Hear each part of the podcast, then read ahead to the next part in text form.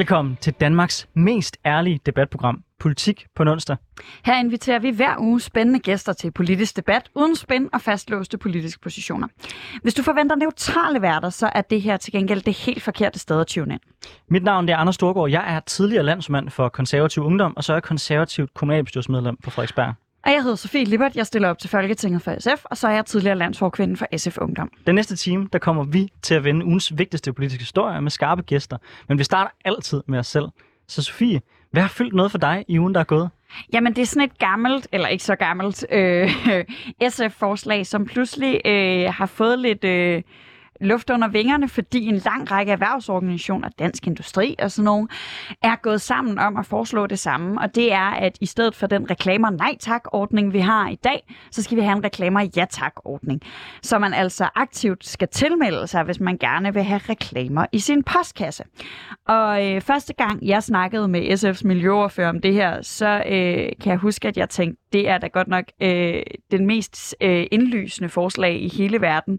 Øh, især fordi det ville bare være de samme regler, som gælder for for eksempel nyhedsbreve i ens indbakke, på, altså ens mailindbakke osv. osv. Men også fordi det jo er fuldstændig grotesk, hvor mange reklamer, der bliver omdelt lige nu, som folk aldrig læser og ikke interesserer sig for, som bare ryger direkte i skraldespanden ud fra et miljøhensyn. Det sjove ved det her er, at det er ret svært at samle et politisk flertal for det, fordi både Socialdemokratiet og Venstre er, er imod. Øh, og er det af sådan nogle årsager, som, som jeg øh, altså næsten ikke øh, kan andet end at grine af, blandt andet, at hvad hedder det, at det vil være svært at få omdelt sådan de lokale aviser, hvis ikke der også er reklamer, fordi øh, så, øh, så, så er der ikke nogen til, så vil det være dyrt at omdele aviserne, fordi lige nu er det dem, der omdeler reklamer, der også omdeler lokalaviser. Så det virker ret absurd, at vi lige nu bruger, jeg ved ikke, hvor mange af klodens ressourcer på at omdele reklamer, som ingen læser, fordi ellers så kan vi ikke omdele dine lokalaviser, som, som der trods alt er nogen, der læser, og som jeg godt kan bakke op om, at der er værdi i, vi omdeler. Altså, man kunne faktisk i virkeligheden også vende den om, og så, og så, og så sige, måske vil det faktisk være godt for lokalbladene, hvis det var sådan, man indrettede det. Fordi hvis du ikke længere kunne omdele de her øh, reklameblade overalt og bare skyde det ud som kanon ud over det hele, så kunne du blive nødt til for eksempel at smide nogle annoncekroner i dit lokale blad, for så på den måde at få, de, få information om dit produkt ud. Så jeg tror faktisk, det vil gavne de lokale blade rigtig meget, hvis, hvis det endte med at være sådan, at det skulle konkurrere med de her øh, gratisblade. Men du har helt ret, det er svært at samle et øh, politisk flertal. Jeg har også haft den her diskussion med vores egen Mona Jul, øh, der også er 100% på, at man skal have lov til det, hvor, hvor jeg jo basically øh, synes, at, at det her det er jo sammenlignet med telefonsælgeri, øh, som vi jo også siger ikke er i orden. Så derfor så er jeg faktisk øh, tilbøjelig til at give dig ret. Både miljøhensyn, men i virkeligheden også bare, det er jo pisse træls. Der er jo virkelig, virkelig få mennesker, der synes, det er fedt at få spammet deres podcast til så meget. Men jeg må så også spørge dig, bare for at vi ikke bliver øh, sådan, hvad kan man sige, udskældt for hyggeleri. Hvad med politiske partier og valgmateriale? Jeg er tilhænger af, at det er en undtagelse i de regler, der er i dag. Men, men hvor står du henne i det spørgsmål? Fordi man kunne hæve det, at det var det samme. Jamen, det er jeg all in all også. Øh, men men jeg, jeg synes sgu, altså, jeg synes generelt, at den der klassiske husstandsomdeling af, af pjæser og hæfter og breve og hvad man ellers kan finde på i valgkampe, er, er en mindre nice måde at lave valgkamp på, er en mindre nice måde at lave politik på. Det er ikke for mig at se en afgørende ting, sådan at holde fast i. Øh, for min skyld kunne man godt have en, en, politi- altså en politik, ja tak, i postkassen. Øh, jeg, jeg tror ikke, jeg, jeg, jeg har ikke et, et indet behov for at bevare den for hvis, det, hvis, altså, hvis jeg skal vælge en pakkeløsning, så vælger jeg hellere pakkeløsningen, hvor hverken reklamer eller, øh, hvad hedder det, øh, eller politiske pjæser må blive delt ud. Jeg læste en meget sjov øh, sammenligning af de her ting, at vi lever i et land, hvor man skal sige øh, nej tak til at få øh, reklamer, men øh, man skal aktivt tilmelde sig, hvis man vil være organdonor. Øh, og det er, det, er sådan en, det, det er sjovt med det her med, hvad er det for nogle ting, vi mener, man aktivt skal tilmelde sig, og hvad er det for nogle ting, man aktivt skal fremmelde sig, og at reklamer, det skal være noget, der er så vigtigt, at det er noget, man skal sige nej til. Det synes jeg er ret vildt. Enig. Nå, inden vi får besøg af nogle skønne gæster, så kunne jeg også godt tænke mig at høre dig, Anders, hvad der har fyldt for dig den her uge. Det, der har fyldt noget for mig, det er det, der burde og har fyldt øh, noget, øh, synes jeg, for, for hele vores mediebillede, og det er selvfølgelig situationen i Ukraine, for den er dybt, dybt bekymrende. Der har Putin nu besluttet, at han vil anerkende øh, de her to øh, løsrede republikker, som han kalder det, øh, Donetsk og Lugansk, øh, som selvstændige øh, lande, og så vil han sende såkaldt fredsbevarende soldater afsted for at beskytte dem mod det overgreb, som Ukraine er på vej til at gøre. Det er det vel og mærket øh, områder, der er en del af Ukraine, øh, og som øh, russerne har taget med, vagt, med magt og med vold, øh, og nu reelt set prøver at løsrive og på sigt annektere, fordi det er klart, det er det, der er, er formålet. Det er på nær Krim, som også var russerne, første gang, vi ser en sådan annektering siden øh, krigen i Jugoslavien, og jeg synes, det er så vildt, vi ikke har kunne se det komme from miles away. Siden 2014 har det været åbenlyst, at Putin var interesseret i at tage ikke bare de her to republikker, men resten af Ukraine. Mit spørgsmål er, hvornår går det op for os, at det ikke er nok med nogle små vattede sanktioner mod nogle særlige udvalgte individer? Hvornår går det op for os, at vi bliver nødt til rent faktisk at sætte hårdt mod hårdt, gøre os helt uafhængig af russisk olie og gas, og, mener jeg, tilbyde Ukraine et øjeblikkeligt medlemskab af NATO. Ikke fordi vi så skal til at gen, genvinde de områder, der så er blevet taget, men fordi vi så sender det klare signal, hvis han tager mere Ukraine, hvis han fortsætter med salamemetoden, som han er i gang med nu, så er han i krig mod hele den vestlige verden, og så har han ikke til sinde at gøre det, for Putins her er relativt lille set i, i forhold til resten af NATO, og hans økonomi er på størrelse med fucking Italien. Den eneste grund til, at han lykkes med det her spil, det er fordi han hele tiden lukrerer på, at vi opfører os som nogle pæne skoledrenge, mens at han ikke giver en fuck for nogle af de spilleregler, der er internationalt. Jeg tror, altså vi har jo taget den her mange gange før, ja, og jeg mener ikke, at NATO altid er løsning, men jeg synes noget, jeg har lagt meget mærke til den seneste uge, det er, at der er en del medier netop, som du siger, der går mere ind i det, og derfor hører man også nogle sådan almindelige ukrainers billeder af det her, og, og syn på det, og at rigtig mange mennesker jo, øh, altså selvfølgelig i det almindelige Ukraine, mest bare er træt af, at, at der går stor politik i deres liv. Mm-hmm. Øh, og jeg synes, det er enormt interessant det her, fordi jeg er, er sygt meget på, på team øh, et hvert mindretal øh, skal have lov at have sin egen stat, men det er jo ikke det, der sker ham. Det er det, det, er det Rusland og Putin gerne vil have det til at ligne, der sker. Mm. Det er, at der er nogle mennesker i Ukraine, der siger, at vi vil gerne være noget andet, og det er der nok også til en vis grad. Ja. Nogen, der gerne vil, det er der slet ikke nogen tvivl om. Men Rusland og Putin bruger det så åbenlyst til netop, som du siger, en annektering. Og på mange måder at, at bare lade nogle andre være det mindretal, der ikke bryder sig om at være, hvor de er. At det, er sådan en, det er sådan en rigtig grim måde at bruge noget, som jeg ellers synes, vi skal dyrke ja. mere, den her frihedskamp og retten til eget mm. land og retten til selv at bestemme, om man vil være en del af Jamen altså, eksemplerne er jo Skotland, om de skal være en del af Storbritannien. Øh, vi har det med Barcelona og Spanien. Altså, der er mange sådan...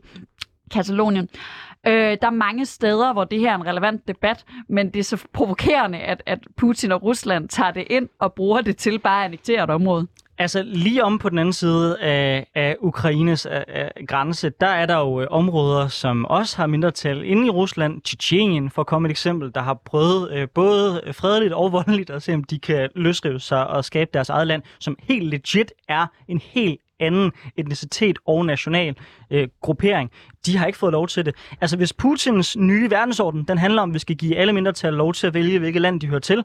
By all means, sign me on, men så gælder de samme regler internt i Rusland. Det gør de Præcis. sjovt nok ikke. Det handler kun om, når han gerne vil tage mere land, og han gerne vil have lov til at genoprejse det russiske imperie, hvis nederlag i øh, den kolde krig, han mener er den største katastrofe i det 20. århundrede, så handler det om mindretal. Men det handler sjovt nok aldrig om mindretal den anden vej. Så der er jeg meget enig med dig. Jamen, det er nemlig sådan en meget selektiv forståelse af, hvornår, øh, hvornår går vi op i jamen, national historie og alle sådan nogle ting. Hvornår er det vigtigt for os, at ting øh, foregår på en bestemt måde.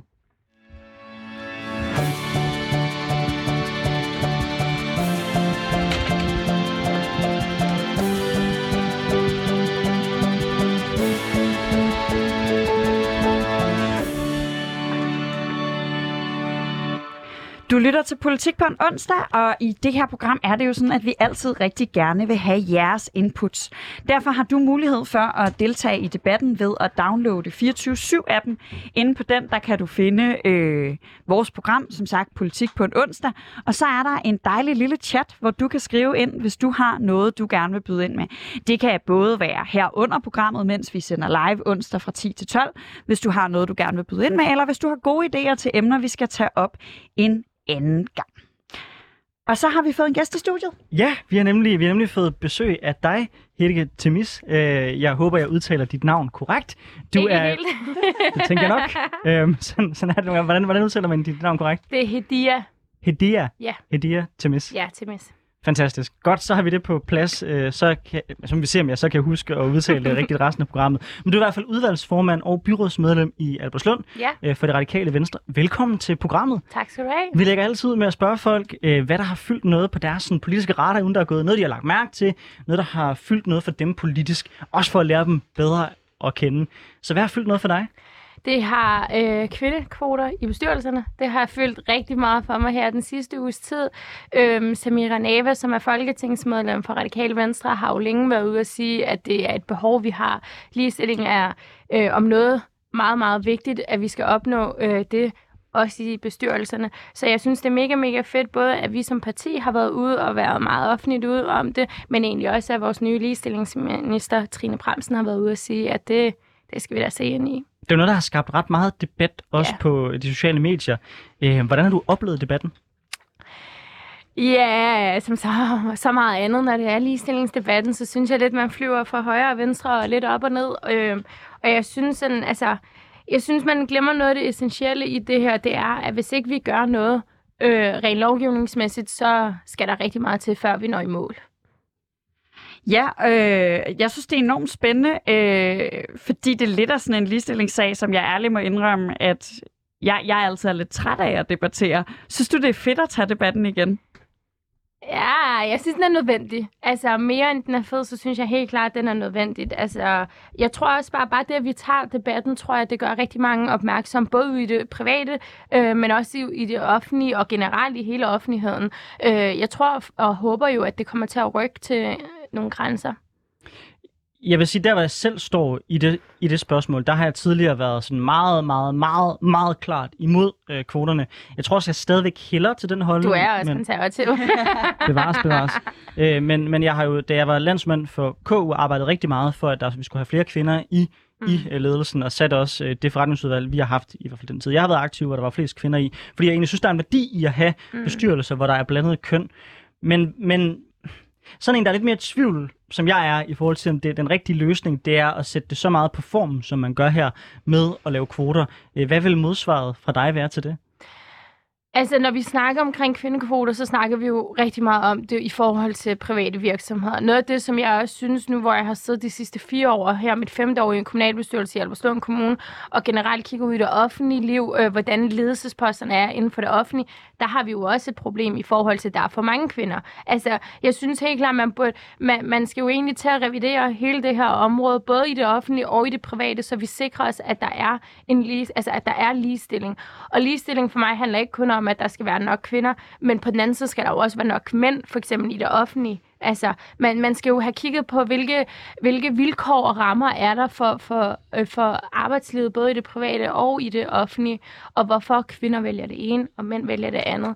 Øh, det, det synes jeg er vigtigt. Med os på en telefon har vi selvfølgelig også en anden gæst, og det er dig, Erik Høgh Sørensen. Du er byrådsmedlem i Jørgen og tidligere folketingsmedlem for Dansk Folkeparti. Velkommen til programmet. Tak for det. Inden vi sådan jeg er ikke tidligere folketingsmedlem. Tværtimod håber jeg måske at blive det, men uh, det er sådan en ansag. Jeg har været regionsrådsmedlem. Det, det er så i orden. Det er mine noter, der ja, har en fejl her. No, nogen har noteret noget forkert i mit ja, dokument, men det er, men det er helt i orden. nogle ændringer her ved nytår jo. der, der sker mange ting øh, for tiden, ja. ja. Øh, og netop det der med, hvad der sker for tiden her, inden vi går i gang med dagens debat, så spørger vi jo altid vores gæster, hvad der sådan har optaget dem i ugen, der er gået.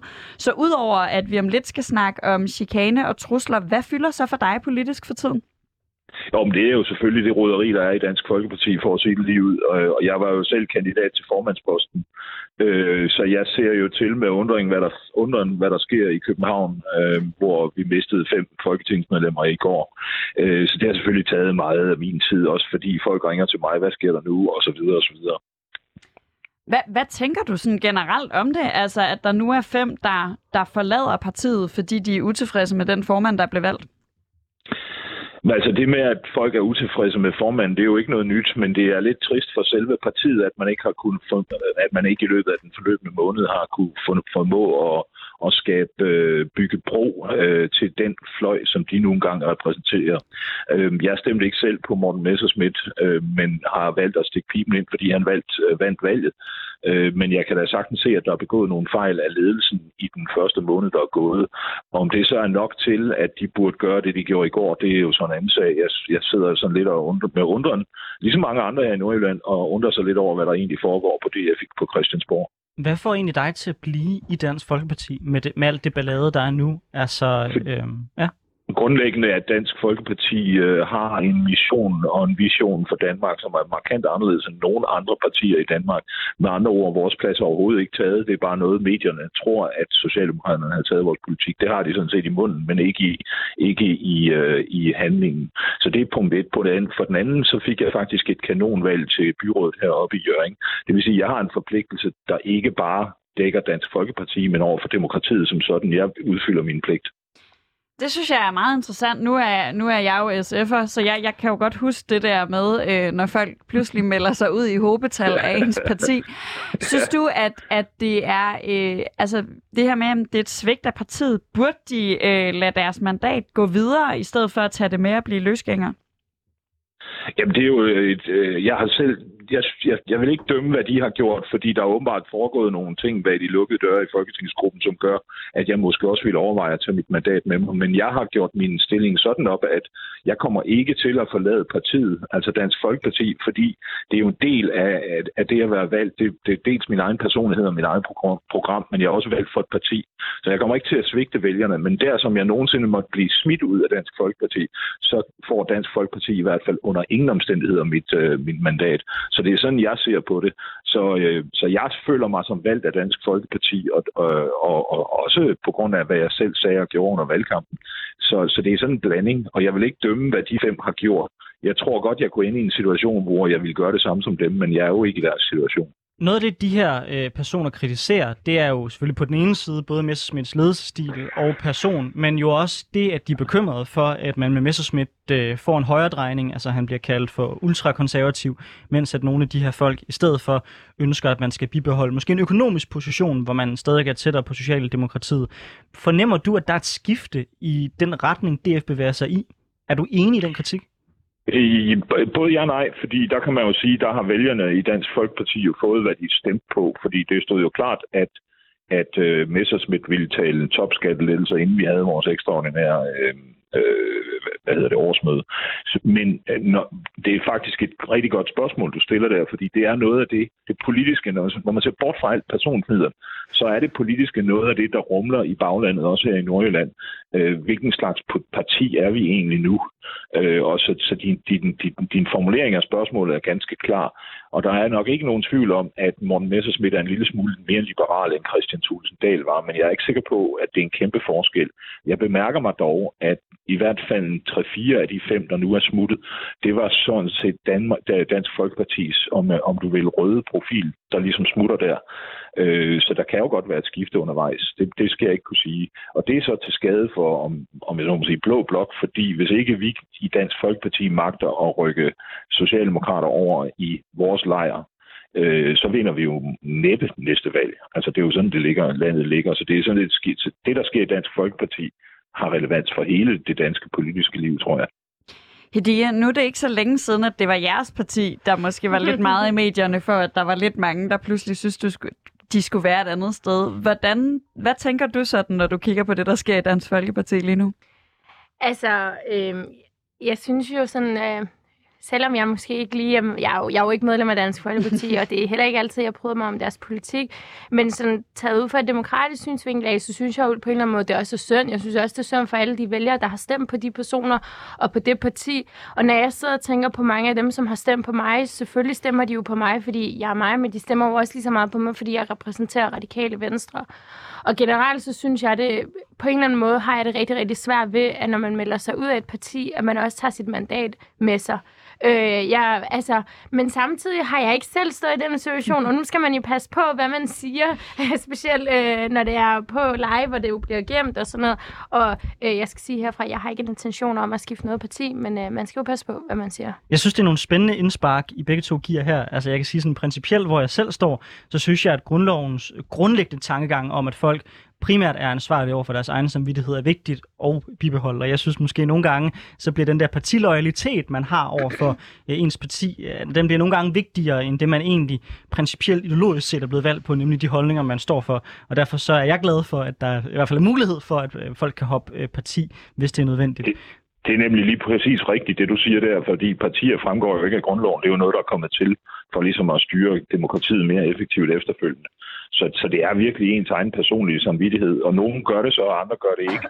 Og det, det kan man ikke klandre folk, tror jeg, øh, uanset om man har lyst til det eller ej. Men jeg, min holdning er jo klar. Jeg føler mig valgt af Dansk Folkeparti. Skulle jeg så derpå blive smidt ud, jamen, så er det mit mandat. Så kan de kigge i vejviserne efter det over på Christiansborg. Men altså, jeg synes også bare, at der er en forskel i forhold til, når vi ser de sidste mange år, hvem der er, der har skiftet parti og har taget deres mandater med sig. Der handler det jo ikke nødvendigvis om, at de har ændret politik. Tit og ofte handler det faktisk om personfnider. Og der synes jeg faktisk ikke, at det er okay. Jeg kan jo godt forstå, når han siger, nu kan jeg ikke huske hans navn, sorry, men jeg kan jo godt forstå, når han siger, det er jo noget helt andet, hvis man bliver smidt ud af et parti, at man så tager sit mandat med sig. Men at når man skifter parti, fordi man ikke lige synes om den pågældende formand eller nogle personer, det synes jeg er forkert, så skulle du da blive i partiet og prøve at rykke dit parti mod den retning, du selv ønsker. Jamen, det er så simpelt, synes jeg ikke, man kan sige.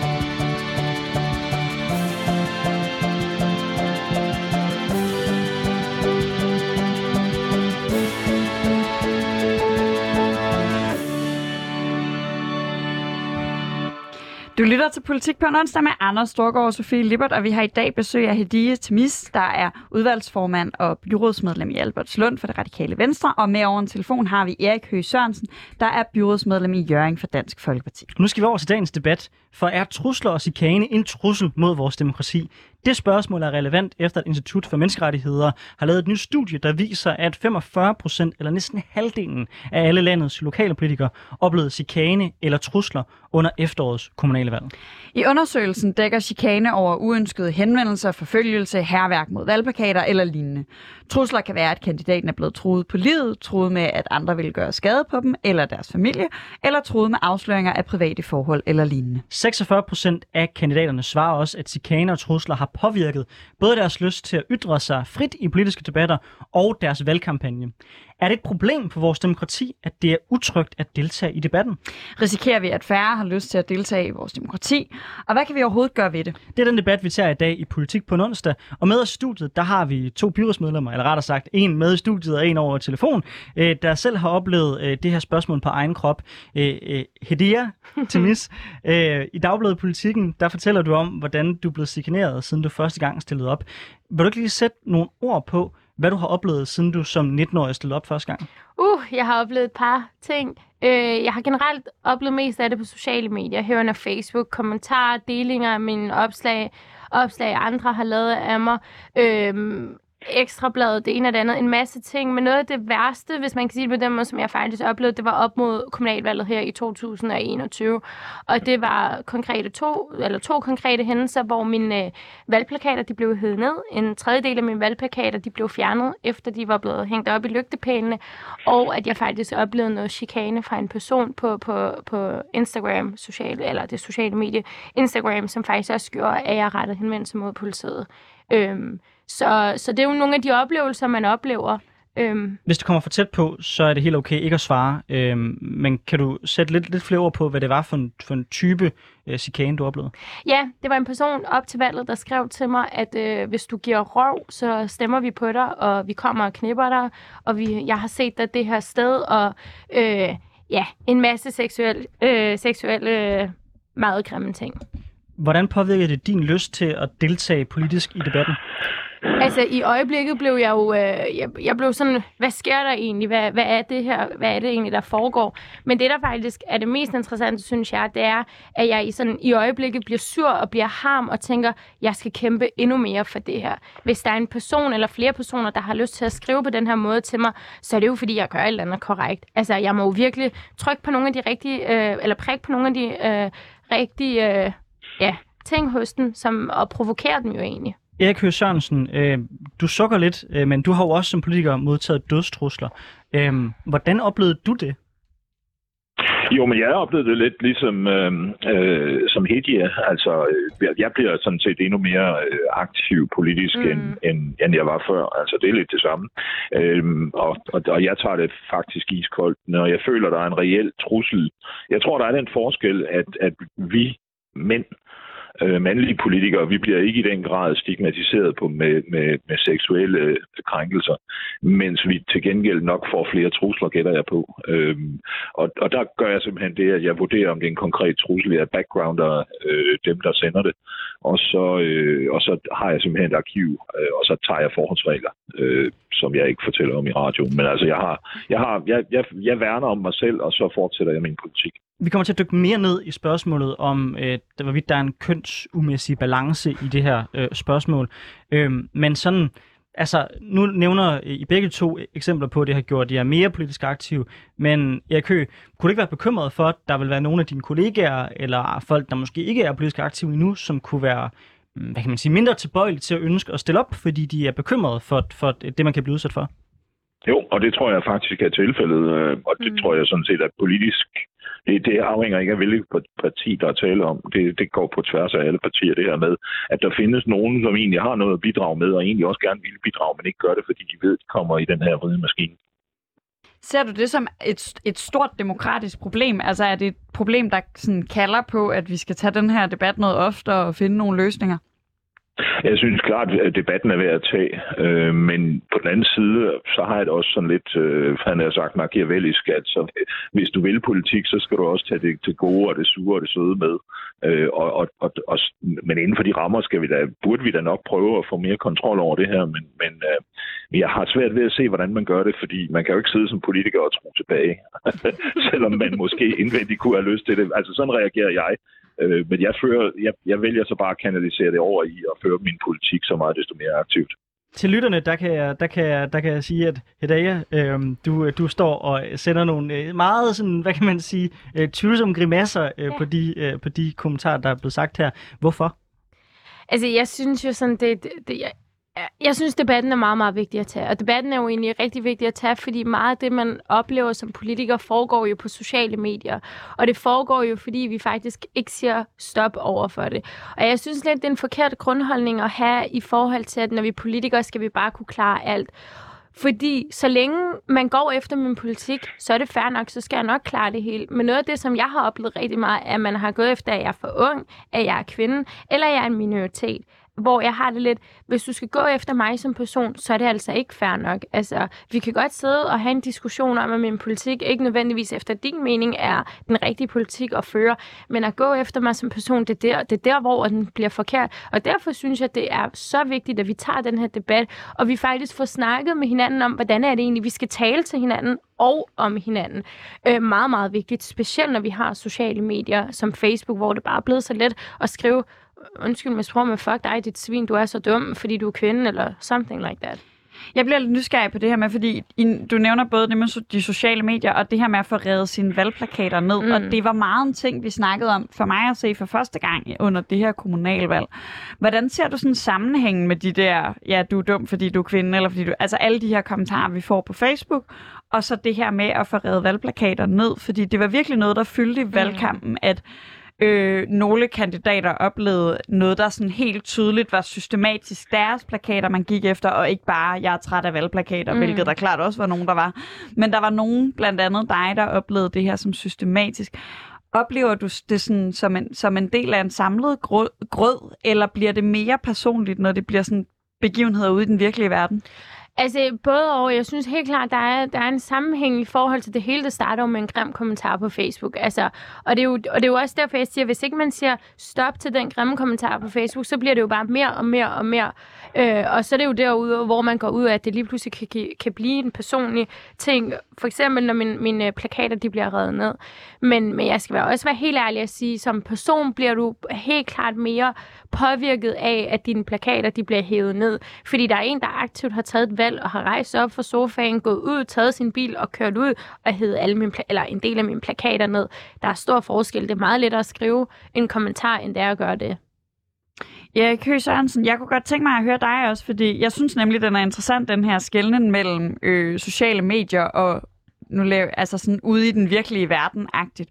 Oplever du også, at trusler og chikane og øh, den type ting er noget, der sker for dig uden for sociale medier? Øhm, nej, egentlig ikke i den her valgkamp i hvert fald, måske tidligere. Men, øhm, men hvis vi lige må gå tilbage til, til noget det, som Hidia sagde, så, så øhm, synes jeg faktisk, at man skal passe på med ikke at tage patent på offerrollen, fordi nu sidder du og taler om dine øh, hvad, 50 af 150 plakater. Jamen, jeg tror, jeg mistede måske 300 ud af 1000 plakater. Øh, og, det, og det skete for alle partier, så hvis vi skal tage den her debat på en civiliseret måde, så skal man altså passe på ikke at tage patent på offerrollen. Ah. Øh, Jamen, det var, det var lidt det, jeg hørte dig sige, for at være helt ærlig.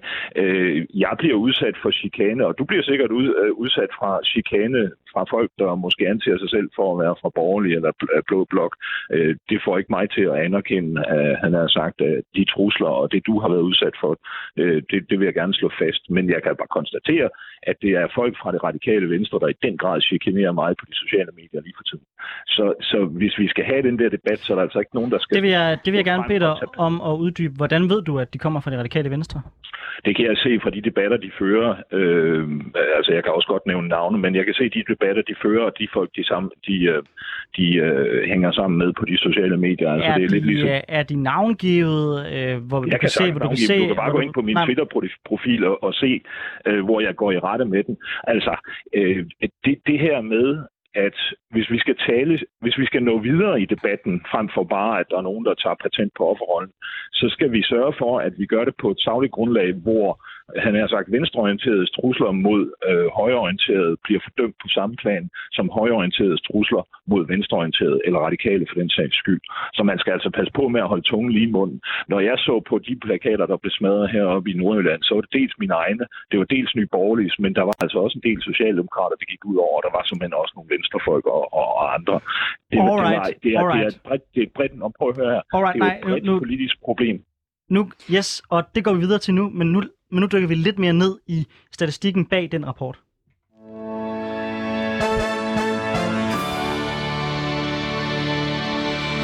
For du lytter til Politik på en onsdag med Anders Storegård og Sofie Libert, hvor vi i dag har besøg af Hedaya, Hedaya øh, Temis, udvalgsformand og byrådsmedlem i Alvarslund for Radikale Venstre, og Erik Høgh Sørensen, der er byrådsmedlem i Jørgen for Dansk Folkeparti. Vi diskuterer trusler og chikane i politik. Alle køn, etniciteter og aldersgrupper oplever trusler og chikane, men der er nogle grupper, der ifølge undersøgelsen fra Institut for Menneskerettigheder oplever det markant mere end andre. Kvinder, unge og minoriteter er nemlig ifølge undersøgelsen markant mere udsat.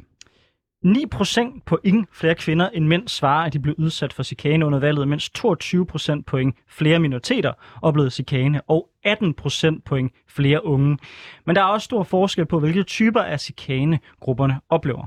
Hos kvinderne er det særligt seksuel chikane i form af kommentarer eller beskeder, mundtlige kommentarer eller uønsket berøring, mens de for de etniske minoriteter oftere er trusler og chikane rettet mod deres etnicitet eller hudfarve. Hedaya, du er både ung kvinde øh, og med minoritets øh, hvis jeg må antage det. Yeah. Øh, oplever du, at du er mere udsat på baggrund af dit køn, din alder og din baggrund? Nu har jeg jo fået at vide, at jeg skal passe på, at jeg ikke sætter mig i offerrollen. Og det her, det handler på ingen som helst måde om, at jeg sætter mig i offerrollen. Det her, det handler om, at jeg prøver min egen personlige historie for at sætte gang i en debat, og for at egentlig understrege, at vi skal have gjort noget ved det her. Men jo, jeg føler mig udsat, og det har jeg jo også oplevet. Mange af de kommentarer, jeg får, det går jo faktisk ikke særlig meget på min politik, men det går på, hvem jeg er. Så helt klart, det har jeg oplevet. Øh, men det er ikke noget, der hæmmer mig. Øh, tværtimod, jeg synes bare, det, jeg synes faktisk nogle gange, det er lidt federe, fordi så får jeg mere lyst til at lave en masse politik og gå ud og provokere. Erik Høgh Sørensen, du sagde lidt i starten, at jeg, jeg oplevede, at du anerkendte, at i hvert fald de her seksuelle øh, kommentarer øh, og, og seksuelle chikane rammer kvinder mere. Jeg hører lidt, øh, at du ikke mener, at nogle grupper, eller i hvert fald ikke, at kvinder og venstreorienterede rammes hårdere, men kan vi måske blive enige om, at det er meget forskelligt, den chikane, I oplever? Jamen, det har du forstået fuldstændig korrekt. Jeg, jeg er ikke i tvivl om, at Adia bliver, bliver offer for, for seksuel chikane, uh, hvor jeg så tror, at mænd oftere bliver ramt af deciderede voldstrusler. Altså, må, jeg spørge, hvor, må jeg spørge, hvorfor du tror det? Fordi det, ja, altså, mm, det er også noget med, hvor meget... Jeg har ikke tænkt mig sådan at bruge meget tid på at snakke om, men, men jeg vil bare sige, at jeg får også rimelig mange voldstrusler. Og jeg får faktisk relativt lidt, som sådan går på seksualitet. Jeg får meget på, at jeg er dum, fordi jeg er kvinde. Men det er primært, øh, at jeg skal skyde mig selv, eller at øh, jeg ikke ved så meget, fordi jeg er kvinde. Og, og hvis vi tager den her med, at jeg skal skyde mig selv, tror du, det er, tror du, det er mig, der er en uheldig kvinde, og det er i virkeligheden mest af mænd, der får den slags? Jeg ved ikke, om du er heldig i den forstand, at det er uacceptabelt uanset hvad, men jeg tror faktisk, det, at, at, at jeg kan jo... Jeg har lige sendt en, en del øh, skærmbilleder over til, til jer i studiet i København. Altså, jeg tror ikke, du har fået den, jeg har fået, hvor for eksempel fire såkaldt brede veteraner er på vej til mit hjem, men de skal nok skåne min familie. Øh, altså, Ej, det, nej, det er primært nazister for mit vedkommende. Jamen, øh, altså, det er muligt, men, men øh, jeg, jeg, jeg, jeg citerer bare... Øh, jeg citerer bare den, den trussel, jeg selv fik. Jeg tror ikke, du har fået det der med, at nu er vi på vej til dit hjem, øh, og vi skal nok få ramt på dig, men det kan godt være, at vi lader din familie være. Øh, det, er en af de, det, det er en af de trusler, jeg har sendt over til studiet i København. Øh, og jeg tror simpelthen, det der med voldsudøvelse mod mænd vil være mere almindeligt end en lignende trussel mod en kvinde, men så kommer jeg til at tænke på den vridemaskine, som Lotte Rød var igennem, fordi hun outede Morten Østergaard. Og det, det var jo tydeligvis seksuelt orienteret, det var helt, helt helt galt, og det var synd for hende, at, at, at det skete. Det tror jeg ikke ville være sket, hvis det var en mand, om, om så side havde outet en kvinde i MeToo-debatten. Så jeg tror, der er en forskel. Nu, øh, nu bryder jeg lidt ind i den her øh, diskussion. Jeg har ikke noget kort, øh, der kan race eller overgå øh, nogle af de andre folk, der er i studiet. Jeg har også oplevet øh, trusler og så videre. Men, det, men med det sagt, så vil min påstand være, at jeg tror, at øh, sådan partier, der typisk bliver betragtet som yderfløjspartier, oplever generelt flere trusler. Jeg tror, det er korrekt, at Dansk Folkeparti for, er dem, der mm. får hævet klart flest plakater ned, eller får lavet klart flest chikane på, på øh, plakater. Til gengæld tror jeg også, det er ret klart, at minoritetskvinder øh, modtager væsentligt flere racistiske og øh, ubehagelige bemærkninger af den karakter. Så er vi ikke måske i virkeligheden ude i, at der selvfølgelig er nogle grupper, der selvfølgelig får lidt flere trusler end andre, men der også i høj grad netop er en stor forskel på, hvad det er, man modtager. Øh, og så er jeg jo så øh, tilfældigvis relativt heldig i den sammenhæng, øh, som øh, kun ung, øh, som er en af de grupper, der også får, får lidt ekstra, men alt andet lige mindre øh, i kraft af, at jeg er sådan ret meget inde på midten af dansk politik. Hvad tænker du i dag? Jo, og jeg tænker jo også, altså det er jo lidt ligegyldigt, hvilken slags hverken trussel eller chikane du får. Det er jo bare det der med, at det ikke er i orden. Og jeg tror også, jeg har også været, jeg var inde her i sidste uge i et andet radioprogram, hvor jeg jo også nævner det. Det her, det handler ikke om, at det er mig, der ikke skal få de her hverken trusler eller chikane, fordi jeg er radikal eller kvinde eller ung eller minoritet. Men det handler jo om, at når du stiller dig op som en offentlig person, så kan det ikke være i orden, at du skal modtage chikane og trussel. Det er jo lidt det, der er problemet. Erik Høgh Sørensen, når du gerne vil have et fokus på, at, at de grupper, som den her undersøgelse viser er hårdest ramt, at de ikke er de eneste, der rammes, og at, at du for eksempel har en teori om, at mænd rammes øh, af, af flere voldstrusler. Hvorfor, hvorfor er det vigtigt for dig at, at flytte fokus på den måde? Jamen det er fordi, jeg tror, jeg har lidt en fornemmelse af, at, at undersøgelsen måske bliver tillagt mere vægt, end den kan berettige. Fordi hvis du spørger folk om et eller andet, øh, i en undersøgelse, så behøver de jo ikke at svare sandt. Folk har jo forskellige standarder for, hvornår de føler sig chikaneret. Øh, og så er det vigtigt for mig at påpege, at øh, at det går begge veje, og jeg, jeg synes faktisk, at øh, det øh, vores øh, konservative vært der, øh, du var konservativ, ikke? Jo, jo. det er Ja, altså det var jo meget præcist formuleret det der. Jeg tror, det er partierne, der ses som de såkaldte yderfløjspartier, der bliver ramt hårdest. Øhm, og, og det som, så, så man, jeg tror, man skal passe på med at lægge for meget vægt på undersøgelser, hvor folk bliver spurgt, hvad de selv synes. Altså, øhm, Men vil jeg tror, du ikke svare i sådan en undersøgelse, at du var blevet ramt? Jo, det vil jeg, men det er jo, øhm, altså, øh, det, vil jeg, det ville jeg have svaret, hvis jeg var blevet spurgt. Det er korrekt.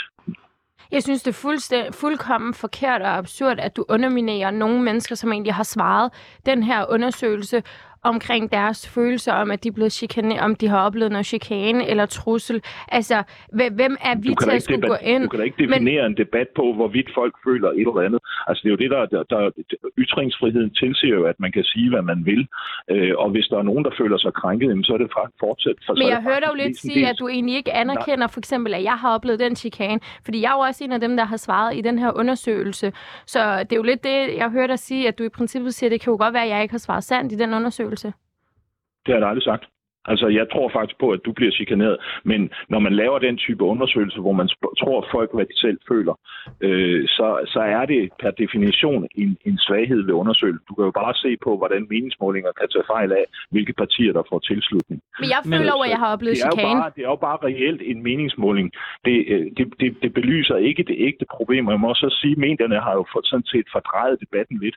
Fordi når jeg er den første, om jeg så må sige, øh, Dansk Folkeparti-agtige borgerlige dårlige kommentator, der kommer til, til, til fadet her, så er der jo sket en skævvridning allerede, hvor nogen har taget patent på offerrollen. Hvad mener du med det? Jamen altså, nu har jeg været inde og tjekke, at den her undersøgelse, den er jo, det, er jo, det er jo faktisk Hidia, der bliver iscenesat og i talesat som den, der repræsenterer undersøgelsen, hvor man lige så godt kunne have taget en altså, fra Dansk men, men det vil... altså, altså i vores dækning eller i politikens dækning? Bare lige for at være helt skarp. Politi, politi, okay. altså, den har øh, været i politik, og den har yes. været i Berlinger. Så I forhold til det konkrete eksempel, så kunne man jo sige, at det, det netop er fordi... Noget med, det er ikke en kritik men, jeg, mod 24 Men jeg, man, man, kunne også sige, man kunne også sige, at netop fordi, at øh, Hedea, øh, hun øh, både tjekker øh, ung minoritetsbaggrund og kvinde, som, som er øh, de tre grupper, øh, der er klart mest ramt af det her, så giver det mening at fremhæve det som et eksempel. Øh, så det kan man jo godt argumentere for, uden at sige, at der er en bias. Og for lige udfordre din præmis om, at det er bare et spørgsmål om, hvordan folk føler, hvordan de, de vil svare. Det er jo nogle ret konkrete ting, folk bliver bedt om at svare på. For mhm. eksempel om deres plakater er reddet ned, om de har modtaget dødstrusler, øh, om de har modtaget seksuel chikane. Altså det er klart, når du kommer helt ud i spektrummet, der mere er sådan ubehagelige beskeder, så er det selvfølgelig en, en eller anden form for følelse, der ligger i det. Men hvem er du til at sige, at borgerlige eller mænd skulle føle sig mm. mindre krænket end kvinder, det, det har jeg ikke set noget belæg for. Ja, men øh, jeg ved ikke helt, hvad din pointe er, fordi jeg siger, det jeg siger er, at politiske krænkelser, eller hvad skal man sige, chikanekrænkelser af den her art, rammer faktisk bredt i det politiske spektrum, hvor dog med, dog med undtagelse af de fire politiske partier på den såkaldte midte af dansk politik, fire-fem partier. Det er typisk enhedslisten, der bliver ramt af det her. Det er typisk Dansk Folkeparti, det er typisk Nye Borgerlige, det kan også være SF'er og radikale til dels. Og så er det klart, at der også er en minoritets, øh, et, et minoritetsaspekt i det. Men hvis jeg lige må nævne en anekdote, en af dem, der har, om jeg så må sige, været mest chikanerende over for mig, det er en person med tilknytning til enhedslisten og med tyrkisk baggrund. Altså, det spiller begge retninger, og hvis vi vil noget med debatten, så er vi altså nødt til at tage den på et, et, et ligeligt grundlag, om man vil. Men det synes jeg er ret interessant, fordi vi har faktisk på intet tidspunkt, det er kun dig, der har nævnt politisk tilhørsforhold. Mm. Altså vi har på intet tidspunkt, fordi vi har, vi har kun kigget på den her undersøgelse. Jeg ved godt, der findes andre undersøgelser, der viser noget om politisk tilhørsforhold. Men den her undersøgelse siger faktisk ingenting om det. Den siger netop noget om, om kvinder og om unge og om øh, etniske minoriteter. Men den siger faktisk ikke noget om, om det her med, hvorvidt højrefløj eller venstrefløj mm. skulle være hårdere ramt. Så jeg undrer mig lidt over, hvorfor det er så vigtigt for dig, Køge Sørensen, at påpege, at det det. din fløj også bliver ramt, når vi på intet tidspunkt har sagt andet. Jamen det er det jo, fordi når du taler om, at det er, om jeg så må sige, minoritetskortet, der kommer frem i medierne, så ved man jo godt, at det er de venstreorienterede, der føler sig krænket. Man kunne lige så vel have brugt en Amina Sadar fra Dansk Folkeparti, som i den grad er blevet krænket, men hun er af en eller anden grund ikke bragt frem i medierne igen. Det er ikke en kritik af 24-7, for jeg synes faktisk, det er en god debat, det her. Men når man ser på det, der står i politikken, og det, som politikken har skrevet, når man ser på, så vidt jeg husker det, der står i Berlingske, så er det igen venstrefløjen, der prøver at tage patent på offerrollen. Og der, kom, der kommer debatten bare ingen vegne. Jeg vil dog slå fast, jeg går på ingen måde, og jeg tager altid afstand fra politiske trusler og vold mod også mod mine politiske modstandere. Men jeg vil sige, hvis vi skal gøre noget ved problemet, så skal man passe på, at man ikke politiserer det fra starten. Og det er det, minoritetskortet gør. Hedea? Jamen, jeg tror, jeg har behov for at understrege, at jeg ikke er her i dag som repræsentant for Venstrefløjen eller fra Radikale Venstre, men som repræsentant som en ung en kvinde og en minoritet, der faktisk har oplevet chikane. Og der er en af dem, som har svaret i den her undersøgelse. Så jeg er jo helt enig med dig, Sofie, i forhold til, hvorfor skal vi sidde og snakke om, hvilket parti man tilhører. Jeg kan da også komme med den indskydning om, at jeg tror ikke, der er særlig mange mænd, der oplever, at du er dum, fordi du er mand, eller du er dum, fordi du er en hvid mand på en vis alder, hvor jeg oplever, du er Og- dum, men, men du... Faktisk, man er ung. Øh, Ja, ja, men, det- ja, men når du er ung, det, det, det giver dig ret i, ja. men hvis du er en uh, middelalderlig hvid mand, som bare er politiker, oplever du ikke at blive mødt med, at du er dum, fordi du er det. Men du oplever det i forhold til at sige, du har ikke en rigtig holdning, fordi du er alt for ung, eller fordi du er kvinde, eller something like that. Vi skal virkelig snart videre, men, men strammer Yes. du ikke lidt an her også? Fordi jeg tror, der er os, der er øh, hvide ældre mænd, der får skudt i skoen, at du bare er en dum gammel hvid mand.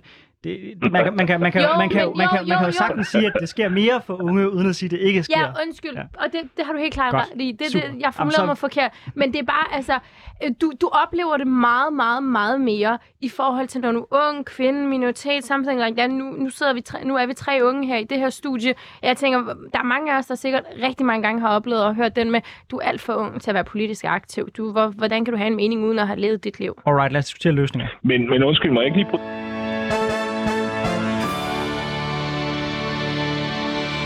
Vi skal nemlig videre til løsningerne her i de sidste 8 minutter af dagens debat. Du lytter til Politik på en onsdag med Anders Storgård og Sofie Lippert. Vi har besøg af Hedea Temis, der er udvalgsformand for, og byrådsmedlem i Albertslund for det radikale venstre. Det var en meget lang sætning. Og Erik Høgh Sørensen, der er byrådsmedlem i Jørgen for Dansk Folkeparti. Vi diskuterer trusler og chikane i politik. Nu har vi diskuteret, hvem der bliver troet, hvor- hvorfor de bliver troet, og omfanget af udfordringen. Nu vender vi blikket nemlig mod løsningerne. Fordi i den rapport, vi øh, snakker om, der øh, foreslår Institut for Menneskerettigheder, at der er der, at der etableres en rådgivningsfunktion, der kan vejlede og hjælpe politiske kandidater, der udsættes for chikane og trusler, og med hjælp til at anmelde det til politiet. Mm. Erik Høgh Sørensen, du havde lige en kort kommentar til den sidste debat. Det skal du have lov til, og så vil jeg høre dig øh, om, øh, om du støtter deres forslag eller har andre løsninger.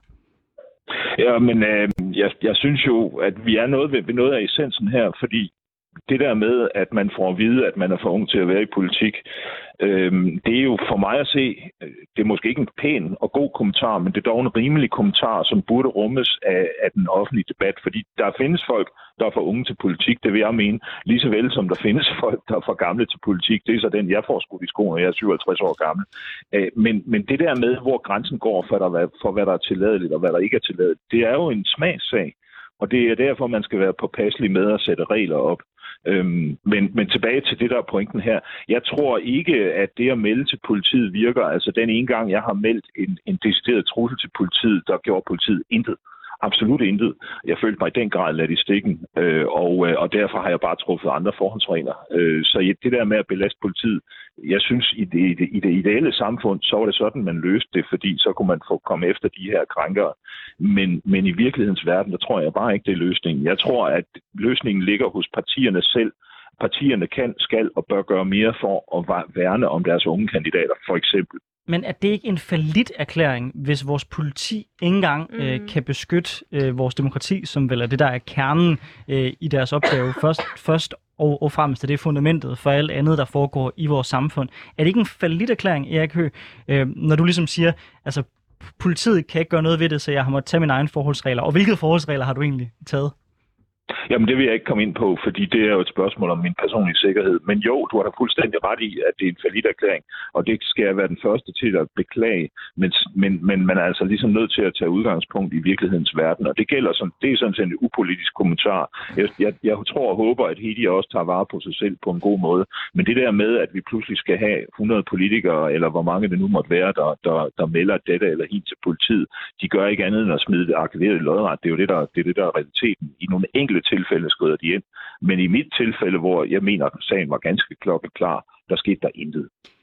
Jeg har meget samme oplevelse som Erik Høgh Sørensen omkring de her ting. Jeg kunne godt tænke mig at høre dig, Hedi. Oplever du, at, at det her det er en løsning at, at melde ting til politiet, når vi, når vi får de her... Altså det er jo vigtigt at nævne her, du kan ikke melde folk til politiet for at skrive, at du er dum, men man kan melde folk til politiet for deciderede trusler. Mm, mm. Altså, jeg skal jo sige, øh, gudskelov for den oplevelse, jeg har haft øh, med politiet faktisk, øh, og også med mit, både med mit eget parti i, med baglandet, og også med, med den borgmester, vi har i Albertslund Kommune. Da jeg oplevede det, og egentlig sådan offentliggjorde, at jeg havde oplevet chikane, der gik der ikke særlig lang tid, før jeg fik et opkald af sekretariatet inden for Christiansborg om, hvilke muligheder jeg har, hvordan de kan hjælpe mig med både politianmeld og også, øh, ja, hvad jeg kan få hjælp snakke med nogen. Øh, jeg fik et opkald af borgmesteren om, at han øh, ville tage kontakt til politidirektøren, hvis jeg gerne ville have det, og hvilke muligheder jeg havde af hjælp, også i forhold til, at jeg kunne få noget hjælp med, gennem en krisepsykolog. Øhm, og, og jeg blev faktisk også kontaktet af politiet efterfølgende, hvor vi også drøftede det igennem, og der mødte jeg faktisk, eller jeg blev faktisk mødt med, at øh, de godt kunne hjælpe mig, hvis jeg selvfølgelig gerne ville have det. Så jeg synes helt klart, altså, jeg, jeg er, lidt, jeg er meget enig med dig, Anders, i forhold til, at det må være politiets fornemmeste opgave at beskytte de folkevalgte. Altså, hvis ikke de kan gøre det, hvad skal de så kunne gøre? Men der er jo også mange ting, som, som ikke er ulovligt. Altså som sagt, det er ikke ulovligt. Øh, altså ja, 99,9 procent af de hadekommentarer, jeg har fået, har der ikke været noget ulovligt i mm. overhovedet. Det handler om, om alt muligt andet, end at jeg skal dø. Øh, så jeg bliver også sådan, altså fordi, hvis vi skal snakke om løsninger, er det her så det rigtige sted at lægge fokus? Jeg synes, det er et af de rigtige steder at lægge fokus, men der er jo også en point i, at partierne også må steppe op. Øh, jeg er rigtig, rigtig heldig med det parti, jeg befinder mig i, vil jeg gerne være ærlig at sige, i forhold til, at jeg har i hvert fald oplevet, når jeg har oplevet noget chikane whatever, hvad det skulle have været, både på sociale medier og i den, altså, og i den virkelige verden, der har mit parti været rigtig gode til at bakke op om det, støtte op om det og sige fra over for det. Og der synes jeg også, at vi skal blive meget bedre på tværs af kandidater, på tværs af indvalgte, på tværs af partier, også at bakke hinanden op, når der endelig er en, for for eksempel, nu peger jeg over på dig, Anders, hvis du som konservativ oplever det, så synes jeg det helt klart, det er min pligt som radikal øh, folkevalg at skulle bakke op om, at det ikke er okay, at du oplever det. Det tror jeg kan rykke rigtig, rigtig meget. Og det skal jeg også bare sige, det har jeg bestemt også. Både kommentarer om, at man håber, at jeg, jeg bliver invalid, øh, kommentarer om, at jeg er for ung og dum til øh, politik, og at man håber, at min familie kommer til skade, osv. osv. Jeg tror bare, jeg anerkender, at øh, jeg der andre, der er i studiet, nok oplever det mere, end jeg gør. Erik Høgh Sørensen, øh, hvad tænker du om, om de kommentarer, der kommer her fra, fra, fra Hedi? Altså, det, det Hedi siger omkring, øh, at vi skal være bedre til at tage afstand fra øh, øh, trusler og den slags, når det kommer og rammer vores politiske modstandere. Det skal vi. Og jeg gør, det er faktisk mit princip. Altså, når jeg ser en eller anden, der bliver der bliver svinet til på de sociale medier, øh, så går jeg ind, og, og under tiden er det sågar partifælder, jeg øh, i rette sætter. Øh, så, så jeg prøver at gøre det, det må jeg, det må jeg blankt sige, fordi det er et punkt, hvor man kan gøre noget. Øh, man kan simpelthen, øh, han har sagt, lukke munden på de partifælder fra ens eget parti, der måtte gå over stregen. Jeg oplever det ikke så tit den anden vej, men, øh, men altså, det sker. Øh, men det er en af måderne. Det synes jeg faktisk er et rigtig godt forslag. Altså selvjustits inden for partierne, når der er nogen, der, skrider, øh, når, når der er nogen, der overskrider grænser. Det, det er en løsning jeg bliver sådan lidt nysgerrig på her til allersidst, at er det simpelthen øh, os selv som politiske, øh, politisk aktive, der har ansvaret? Fordi jeg oplever primært beskeder fra folk, der ikke er politisk aktive jo. Så jeg har svært ved sådan at, at se, hvem er det? Altså, når øh, Lars fra Nørre Nederen, øh, han skriver noget grimt til Hedia, er det så, hvem, hvem, hvis ansvar bliver det så, Erik? Jamen, det kommer jo an på, om Lars fra, øh, fra Nørre Nederen, eller hvad du kaldte det, øh, er, er en, som man personligt kender, eller kender fra partisammenhæng. Hvis det er det, så skriver jeg altid ind. Hvis det er mere tilfældig kommentar fra en eller anden botnak i Nørre Snede, eller, eller Nørre Vemmelse, jamen så, så, så er det måske ikke lige der, man, man kan skrive ind. Men, men du, din, din pointe er faktisk fuldstændig rigtig, øh, fordi det er jo os selv, der sætter tonen i debatten. Det ved jeg godt, mit parti ikke er, er kendt for, som han har sagt ligge under for. Det er jeg sådan set heller ikke selv. Men det er jo tonen i debatten, i den politiske debat, der er blevet polariseret i de senere år, og det kommer der i høj grad fra Christiansborg. Så vi, vi må gribe i egen barm, og, og så må vi fordømme de overgreb, der sker mod vores politiske modstandere, og så kan vi måske få et bedre politisk klima. Mm. Helt kort her til sidst, Hedi, er du enig i det? Det er jeg enig i, i forhold til, at vi som folkevalgte, og specielt dem på Christiansborg, har et stort ansvar i forhold til at sætte dagsordenen. Men jeg tror og håber også på, at debatter som den her jo også bidrager til, at den almindelige, øh, nu kan jeg ikke huske, hvad du kaldte ham for, også bliver opmærksom på, at det han faktisk gør, rammer mennesker. Og således sluttede vi faktisk med en vis grad enighed om ordentlighed her i Heaven Studio. Det kan jeg som konservativ kun være glad for. Æ, Erik Høgh Sørensen, tusind tak, fordi du var med, og tak til dig. Selv tak. Det var en fornøjelse. Hede Temis fra Radikale Venstre, også for at være med.